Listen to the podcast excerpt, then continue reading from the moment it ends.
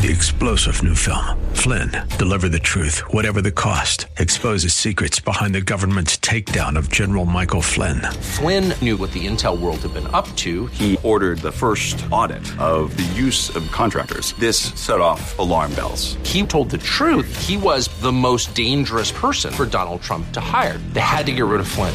Flynn, deliver the truth, whatever the cost. Available now. Watch it today. Go to salemnow.com. Salemnow.com.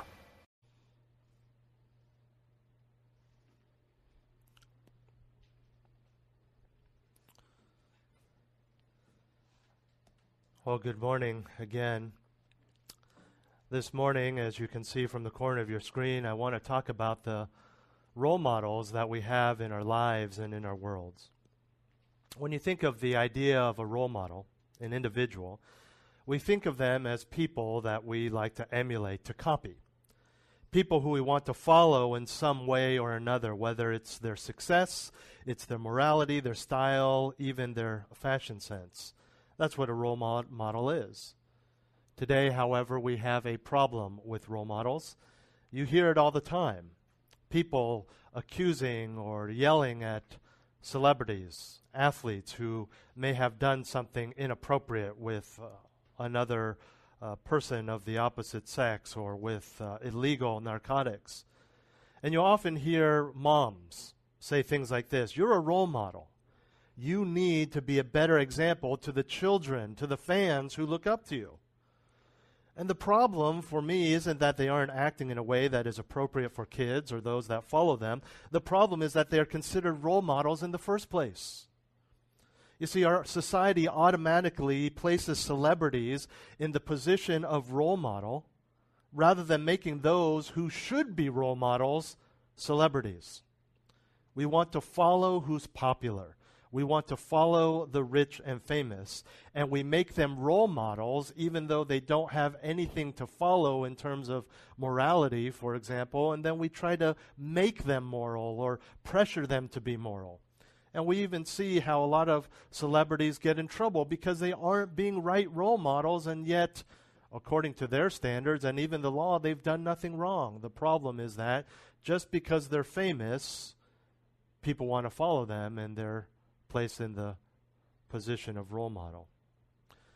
But isn't that just the way of the world?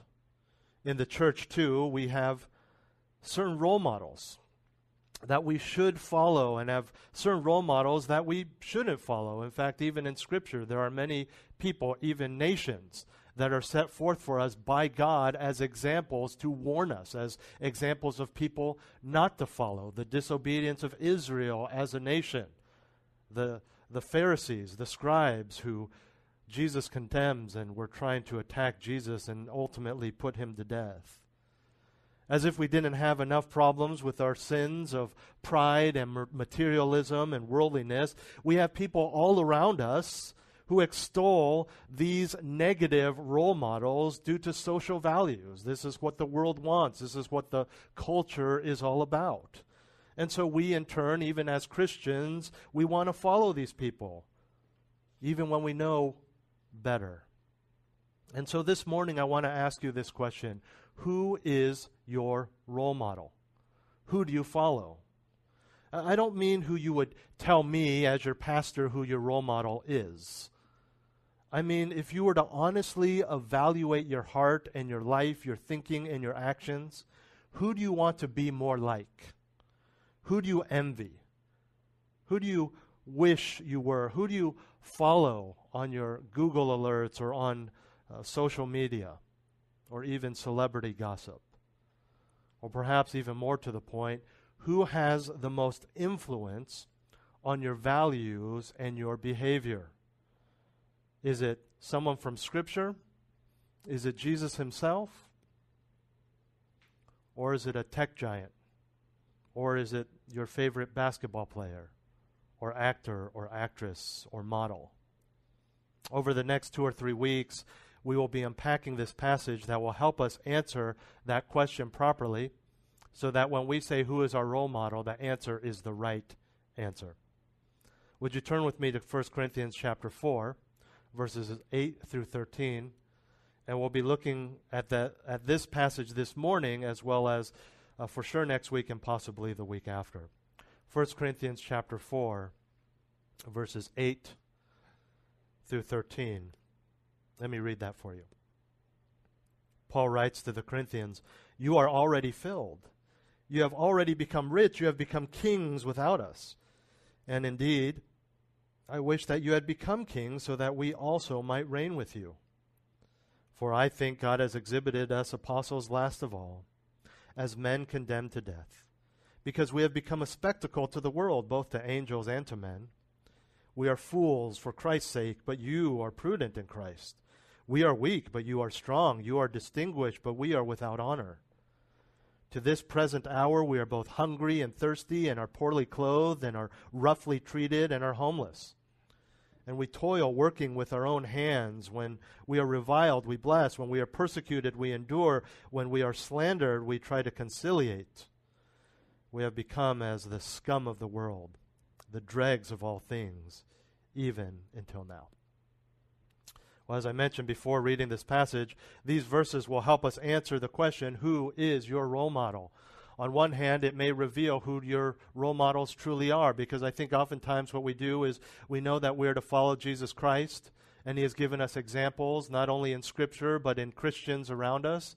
But we take cues from the world, and of course, to a certain degree, that is okay. We, we want to be a good testimony. We want to be good stewards. We want to use our money wisely. We want to dress appropriately. We want to have homes and families and jobs. But I think you understand that when we have a worldly individual as a role model, it is because we want to be as successful as they are, as popular, as pretty, as handsome, dress as well, whatever it may be. And we will answer this question as we go through this passage in regards to six different areas of life, six specific areas of life that Paul addresses here as he speaks to the Corinthians and rebukes them. And so, our outline this morning and for the following weeks is six critical areas of life. Six critical areas of life that are determined by whom you choose to follow. And that is very important because you will see that these six areas that we'll look at over the next few weeks are, are, are core areas of your life, core areas of your spiritual walk. And they are determined by who you choose to follow. And I'm not talking about Jesus. Of course, we follow Jesus. We are born again. If you're truly a Christian, the Spirit resides in you, you follow Him. What I'm talking about is role models on earth or in history. This morning, we will look at the first two critical areas of life that are determined by whom you choose to follow. The first is spirituality. Spirituality. Let me read for you again verse 8. You are already filled. You have already become rich. You have become kings without us, and indeed, I wish that you had had become kings, so that we also might reign with you what you're going to see in this passage is that Paul uh, uses for a uh, n- not just for his for his own ego. We know that's not true. Not not to shame or belittle the Corinthians, which we'll clarify uh, after this passage. But he uses irony and sarcasm to drive home the point, to emphasize uh, the, the foolishness of the Corinthians' thinking. And it's if you look at verse 8, it, it's not that the Corinthians are actually kings or even in any way superior to the apostles. He is sarcastically addressing the sin of pride that the Corinthians are exhibiting. And so you would probably do the same thing if you were going to use irony and especially if you were going to use sarcasm to address pride, you would probably do something similar and, and sarcastically talk about how great these people are to highlight the fact that they aren't. Well, let's dive into the text. He starts by saying, You have been filled, or you have all you want in the ESV and NIV. And the word, the phrase means to be satisfied with food, to have enough, to be satiated, to, com- to be completely stuffed. Uh, this is actually a picture of farm animals, which you understand that farm animals are very different than animals in the wild in that they are often overfed. And so you picture uh, an animal on the farm uh, which would uh, be much larger than an animal, that same animal, were it to be in the wild. You, say, you see the same thing with pets, for example. And so this is the idea. Uh, if, it, if it hurts a little, as I explained this, it should. It's the idea of after having a, a really big meal where you're already full and it's just so good that you eat a little more. It hurts a little. But here's the idea that Paul is bringing out when he says this. He's basically saying, What more could you want? What more could you want? And this is the idea to the Corinthians. You have everything you want, as the ESV and NIV translate it. In fact, Paul continues in the verse and says, You have so much that you are kings without us. And of course, in that context, and to, to a certain degree in our context today, a king is the highest. There's, there's no higher that you can go on the earthly realm. And so you have everything that you want. Now, of course, in this context, Paul is speaking of the spiritual, not, not physical food or physical uh, possessions. And what he's saying is that the Corinthians are acting so superior that they really are acting as if they need nothing else from Paul or even God. The Corinthians are acting so conceited, it's as if that they have become spiritual kings with no need for their pastors, teachers, and apostles.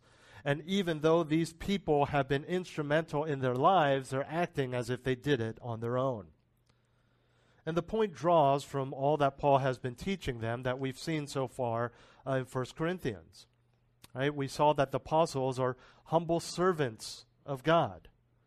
The reality of Christian service and Christianity in general is the fact of serving another individual, namely God. And then after that, and because of that, we then serve others, which specifically is, well, others, everyone, Christian and non Christian. And so when you understand that your role and the Corinthians' role and Paul's role and Apollos' and Peter's and even Jesus when he was here on earth, their role, their very being was to serve others, be below others. There's no room for pride and arrogance in the role of Christian. We ended last week in verse 7, where Paul asked the rhetorical questions that highlight the logical response of humility in the Christian's heart and life. Uh, look at verse 7. He says, for who regards you as superior? Rhetorical question. The answer is nobody. Next question What do you have that you did not receive? Specifically from God? Nothing. And if you did receive it, why do you boast as if you had not received it? And if you remember, he's basically re- reminding them that all this stuff you're bragging about, this is from the Lord. Your spiritual gifts, your abilities. So uh, you, you recognize, Corinthians, that everything's from God, so why are you acting as if you earned it? Patting yourself on the back, causing division, as we know they were doing in the church. The questions that we saw in verse 7 demand a position of gratitude and humility. And the passage this morning is Paul showing the antithesis between the Corinthians and himself, or all the apostles, that furthers that response of gratitude and humility. Those questions and their inherent answers provide the perfect backdrop in verse 7 to what we're looking at in verse 8 because Paul is further driving home the point of their sinful and unwarranted pride arrogance, and conceit.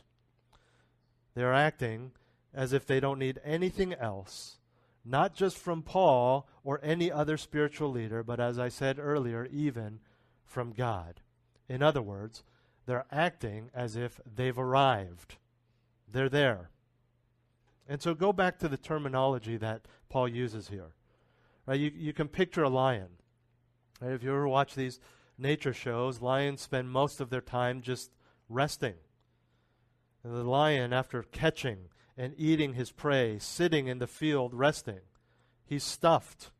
He has everything he needs. There is no point to exert himself trying to hunt for more food. He's fully satiated. And this is how the Corinthians are acting. Picture the king on his throne. Not a modern day king like in the UK, but a king in that day. where people were fighting and, and murdering each other to become king. And so there's this king on his throne. The battle is won, the training is done, the political maneuvering is over. He's on the throne, he's the king. Don't tell him what to do. Don't give him advice. Don't treat him like a commoner. Don't even treat him like a prince. He is the king. He has no need for anyone else. He's arrived. He has no need. And when you take these illustrations into the spiritual realm, as Paul is, there's an, an, an, implication that the Corinthians are acting as if they've already received their crowns from God that we don't receive until the end of time. They're acting as if they've already received their reward. So, like the resting lion and the king on his throne, why keep striving? There's no need for the Christian who's arrived, who's already gotten the well done, good and faithful servant, to continue striving and battling sin in a desire to serve and glorify God. You're done. There's nothing else. You're, you have everything you want. You're a king. And what's more, the Corinthians are acting as if they were able to achieve all of this without the apostles. That's equivalent of us saying all of this without our pastors, without our disciplers, without the scriptures. They didn't need Paul to preach the gospel to them, at least they're acting that way. They didn't need Apollos to teach them. They're acting as if they've achieved it all themselves. But the key is they didn't. But they're acting like they did. And, and probably none of them would say that they've arrived. None of them would say, We don't need further teaching, we don't need the scriptures. But they're acting like it. And Paul is emphasizing what pride is saying in essence when you act this way. And extreme as these pictures may be, I think we would all agree that this are, these are appropriate uh, explanations or illustrations of pride. This is what it looks like. This is how it acts. This is what it says. Pride wants to take the credit. Pride wants to serve and not, or rather, wants to be served and not serve. Pride wants to fight and divide because you're the best. So if someone else says they're a king, someone else says they've arrived, then you will fight them on that. And it's not that Paul is wanting the credit. He's not saying, you need to acknowledge that I've hel- how much I've helped you. And we know this from how he describes himself, namely a servant and a steward. And he'll draw more on that in, in, in the following verses. He's just trying to emphasize for them that they need to pursue humility and, on the specific level, stop dividing the church. So let's make a logical connection here. If Paul is a humble servant, but the Corinthians are kings, then not only are the Corinthians acting as if they didn't need Paul, but they are acting as if without Paul, they were able to achieve an even higher status than Paul, a greater wisdom than Paul and the apostles. That's the problem. And again, if that's the case, you can imagine how they would look down upon Paul. And even those who are claiming the faction of Paul would probably do the same because, as we've seen all along, claiming a faction of anyone is just another way to feed your own pride. Now, as Christians today, we may not call ourselves kings or queens. We may not disregard or cut out the people that have been influential in our lives, those who are integral parts of your testimony. But we do act sometimes as if we are smarter than others, better than others. We don't need them anymore. And I know, you, you know, the, the, the, the, gut reaction to this is to say, you know what, Roger, I don't really think that way. I, I don't really do that. Sure, you do. The, the Corinthians would say the same thing, that they're not doing that. But we do it all the time. Every time you feel compelled to give unsolicited advice, Every time you feel the need to correct someone else. Every time you judge another person, look down on another person, see a difference between you and another person without recognizing God's grace and provision, whether it lifts you up or puts you down, that is all pride. And here's the problem when we do that, as the Corinthians did. When it comes to spiritual role models, we are either choosing the world or we are choosing the apostles. The world says to be self made, to be self confident. The world is confused when the scriptures call pride a sin. The world says step on others for your own wealth and advancement and even comfort, and then when asked, take all the credit. The world says get what you want, how you want it, so long as you are comfortable, so long as you get what you want, regardless of it, how it makes other people feel or even how it makes them live. The apostles, on the other hand, it's very simple.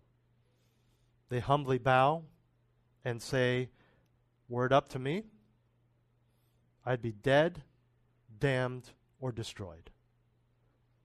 But God. But don't take my word for it. Let's look at Ephesians chapter 2. And we'll look exactly at what Paul believes, thinks, and lives. Ephesians chapter 2 verses 1 through 3. He explains that outside of God, who he was, who we all are, who the Corinthians are. And if there's any a time that you forget grace, that you don't appreciate the gospel, that you get proud, go to Ephesians chapter 2, my favorite chapter in the Bible. Let me start in verse 1. And you were dead in your tres- trespasses and sins, in which you formerly walked according to the course of this world according to the prince of the power of the air, that's the devil, of the spirit that is now working in the sons of disobedience. Among them, we too, all, all of us, formerly lived in the lusts of our flesh, indulging the desires of the flesh and of the mind, and were by nature children of wrath, even as the rest. And just a point of clarification in verse 3 if you say, Well, I really never struggled with with sexual lust before, that's not all it's talking about. Any desire, sinful desire for anything, and all unbelievers have it. Whether it's something physical like, like money or, or a family or a home or, or even popularity or friends or even no friends so that you can be alone.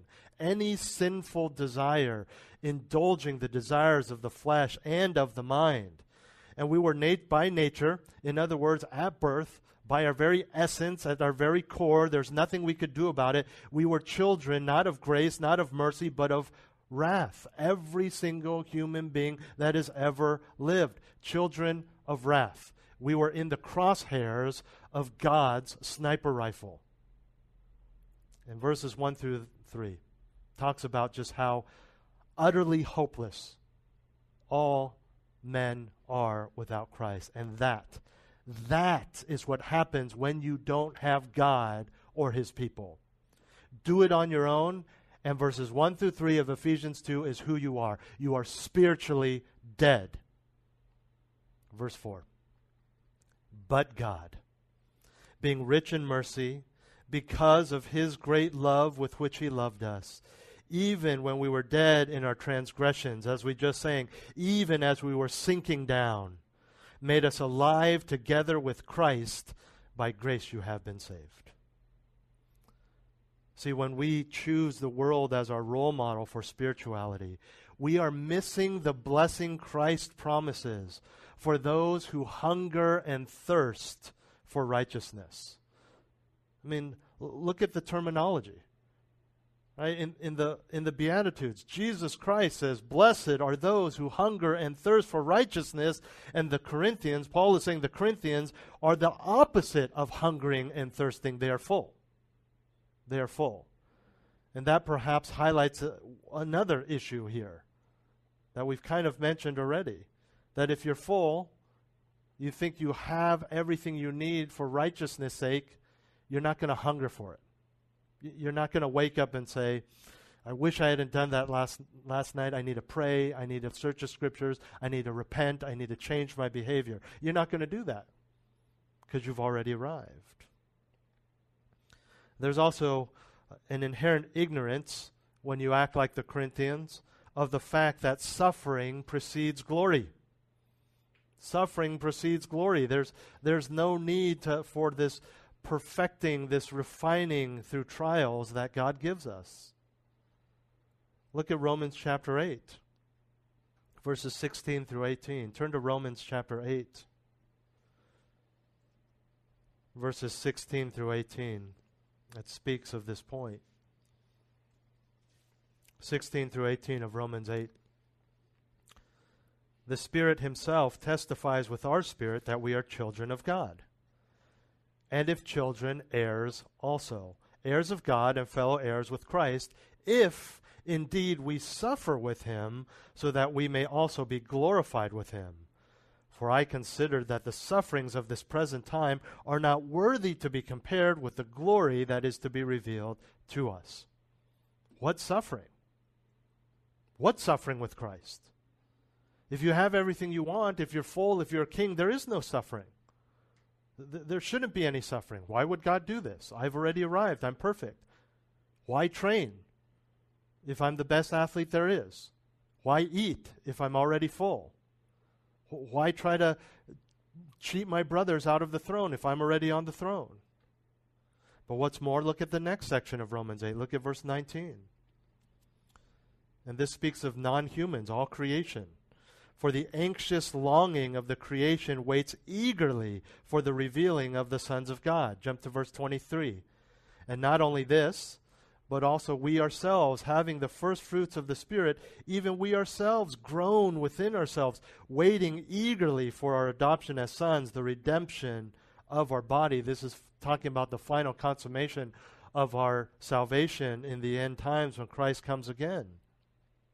But again, for the Corinthians, for the proud, there's no longing, there's no groaning, there's no eager anticipation and waiting because they've arrived. Or at least that's how they behave. And again, I would imagine if you were to ask the Corinthians, they would say, Of course we haven't arrived. We need more. We need more teaching.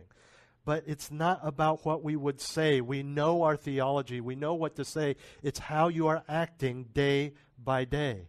And that's why I say over and over again who you are when you're alone is who you are. When I'm talking to you, you're going to say the right things to your pastor. You're going to say the right things to other Christians. Well, what do you think about me and other people? What do you think about the world? What do you think about your situation? What do you think about Trump? What do you think about COVID 19? What do you think about John MacArthur and what he's doing? Is it bitter? Is it gossipy? Is it negative in, the, in your heart of hearts, in your own mind? That's who you are. Again, you wouldn't say you've arrived, but you're acting like it. And look at how he ends the verse back in 1 Corinthians. I wish that you had become kings so that we also might reign with you. I believe he's actually dropping the sarcasm for a bit.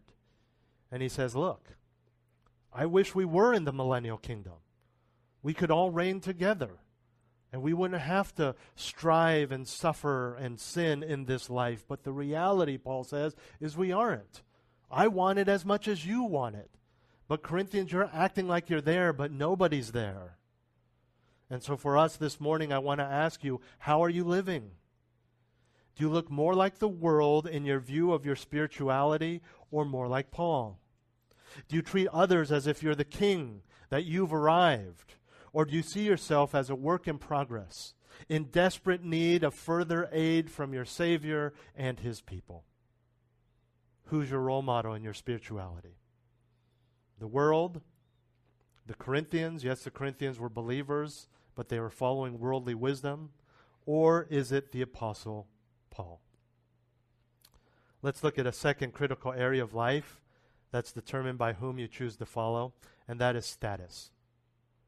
Status. Look at verse 9. Again, he's speaking about the apostles for I think God has exhibited us apostles last of all, as men condemned to death, because we have become a spectacle to the world, both to angels and to men. Paul is speaking of the low status that he and the other apostles have.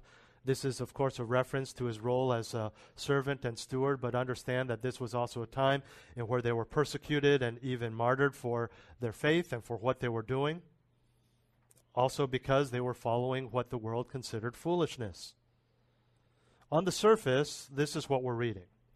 That Paul is calling himself and the apostles the last, the basest, the lowest of the low. So much so that they are condemned. They are destined to die for the world to see. This is not just an analogy uh, to say w- this is how low we are that we could just be killed and the world would just think it's funny. But more to the point, the picture, and specifically the grammar that gives us this picture that Paul is using, is that of the gladiator's arena. Thanks to Hollywood and historians, and if you've ever had the privilege of visiting the Colosseum in Rome with a, an experienced tour guide, on the side note, little tip, a lot of those, those young looking people outside the Colosseum that look like they're scammers, a lot of them are, are actually students getting their PhDs in, in history. And so they do that to, to make a buck, and they will give you a really good tour. But because of all of these, we have somewhat of an idea of what this would entail. Right? Of course, there was the Colosseum in Rome, but there were would be smaller amphitheaters all over the uh, the the Roman uh, the Roman Empire. We know that there was a significant one in Corinth, and so this was really hit home uh, to these readers. And when Paul says that God has exhibited or displayed, he's actually using a technical word that they would use back then for bringing a person into the arena to fight or be killed. And the picture here is a, a great pageant or parade. It's, it's arena time.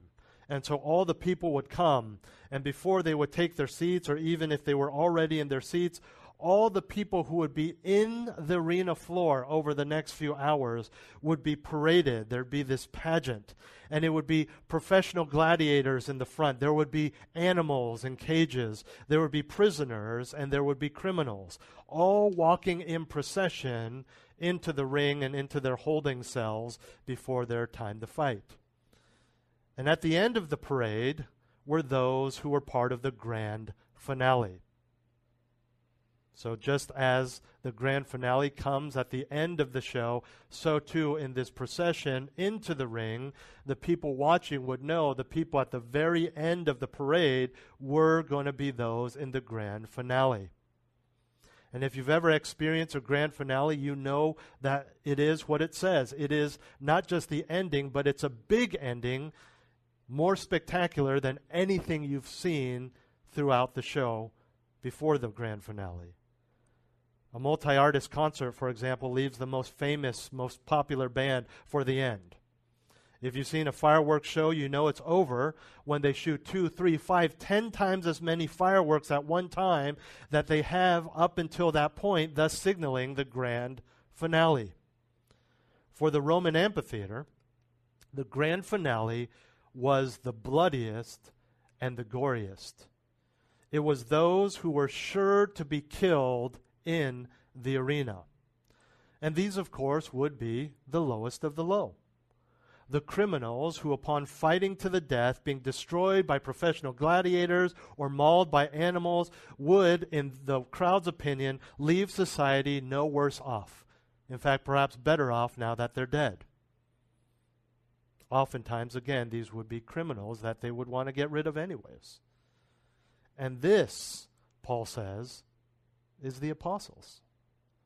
Last in the procession, condemned to death. To be seen only as a spectacle of struggle, failure, disgrace, and death. Worth nothing more than to be a source of amusement, public theater. And the more gruesome and painful their death, the more entertaining, the louder the cheers. Now, again, please note that Paul is not merely speaking of his own life and ministry, but of all the apostles. All of them are seen by the Corinthians as they are seen by the world. Worthless teachers contributing nothing to society as their wisdom from God is considered foolishness to the world. Enough, Paul, enough, Peter. The world tells us how we can be rich and famous. We don't need this servant and stewardship stuff. So, imagine this picture hours and hours of fighting. There they are, the apostles, waiting underneath the stage in their cages. For hours listening to the roar of the crowds, the cracking of bones, the tearing of flesh. Knowing that they, the low status criminals that they are treated like, are to be the great and final show as they are slaughtered finally the time comes. The Roman soldiers come down the aisle, the cell doors open, their chains rattle to the ground, and they are shoved into the middle of the arena. They've been underground in the dark and damp for hours, and so they block their eyes from the harsh sunlight. Dizzy and confused, with thousands of people, the thunderous roar all around them. And just as the grand finale, their deaths are to take place. Their eyes have finally adjusted. Their bodies have found their bearings and they look around them. And lounging in the best seats of the house are the Corinthians, cheering and applauding with not so much as a frown or a boo. Because the apostles are last and the Corinthians are kings. And I know, I know you would rather be in the crowd than on the arena floor. Because I would too. Of course, Paul is speaking figuratively here, but it speaks clearly and vividly of the reality of the status of the apostles, as opposed to the status of those who pursue the world. Non figuratively, the apostles truly were spit on. They were imprisoned, they were beaten, they were mocked, they were treated like criminals. Many of them condemned to death at the hands of others for their faith, martyred. Who do you want to follow? The comfy Corinthians in the crowd or the apostles? Do you want social status or heavenly status? Do you want to be liked and respected by the world or mocked and degraded because of your beliefs? Here's the reality we live in the United States of America, and you will not be killed for your faith anytime soon, at least for now. But here's the thing about the apostles what's most important is not that they died as martyrs it's that they were willing to. Not as some noble gesture in the eyes of the church or onlookers, but as criminals, as the lowly, spit upon like their Savior, as they were killed. So, my question for you is how important is status to you? How important is it to be popular? Or unoffensive in the eyes of your coworkers and friends. Speaking of the amphitheater, Paul's not even speaking of himself. He was he knew that he would most likely not die in that way. But the point is that there's a difference in society regarding those who actively pursue righteousness in the eyes of God versus those who just follow the world. So, who's your role model? You wouldn't see it on the surface a lot in California in 2020. On the surface, we look the same. But here's some questions or some areas of li- your life that can help you gauge how important status is to you in society. How much do you struggle with the fear of man? That's going to give you a very clear answer to how much you uphold status in the eyes of unbelievers. And if you don't struggle with the fear of man, you can answer this question about status by looking at your priorities. What do you prioritize? Job? Success? Happiness? Or God's glory and joy at all costs? And remember, joy and happiness are very different right? Happiness and sadness, they, they are changing with your ever changing circumstances, but joy is based on your never changing God, which is why someone can mourn and be sad and have joy at the same time. And so you really need to ask yourself what your priorities are. We all work 40, 50, 60 hours a week. That's normal. This is not a call to quit your job. But how do you view your job? Why do you want a job? Why are you still working? All of these questions answer how important status is to you. You would tell me, again, there's a difference between what you feel and think and what you would tell me. I'm sure many of you would tell, tell me, I do it because I want to glorify God. Of course, praise God. And I don't doubt that that's true. But you really need to dig deep and see if there's part of you that is driven by something else money, success. Maybe it's just a trying to show your parents that they were wrong. Maybe it's just to show that manager that he's wrong. Pride. And even if it's for money, there's good reasons for money. But then even if your motivations are God honoring, when it comes actually spending that money, where's where's your view on status there? Yeah, I need to work more so I can support more missionaries, and then comes time to write that check, and well, been shopping online more because shelter in place and all these things catch your eye, and you know where I'm going with this. It may not be any of those. But you have to ask yourself what's your view of status and who's your role model when it comes to status? I started this morning by defining a role model, right? We all know what it is. Someone whose behavior is worthy of imitation, people we should be following. And that's why we have that problem that I mentioned when we began with people saying, You're a role model, stop doing such and such.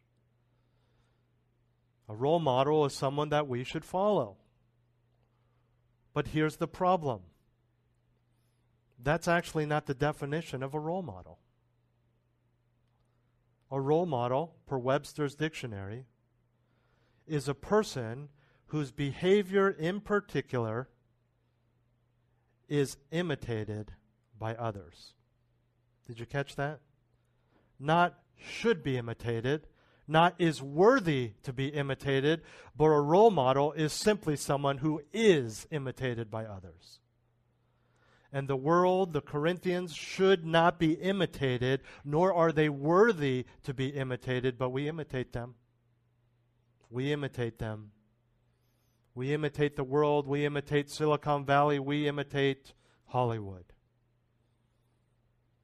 So, who's your role model? Is it the world? or is it the apostles? In regards to spirituality, in regards to status. 1 Corinthians 4 8 and 9. You are already filled. You have already become rich. You have become kings without us. And indeed, I wish that you had become kings so that we also might reign with you. For I think God has exhibited us as apostles last of all, as men condemned to death because we have become a spectacle to the world, both to angels and to men. Let's pray.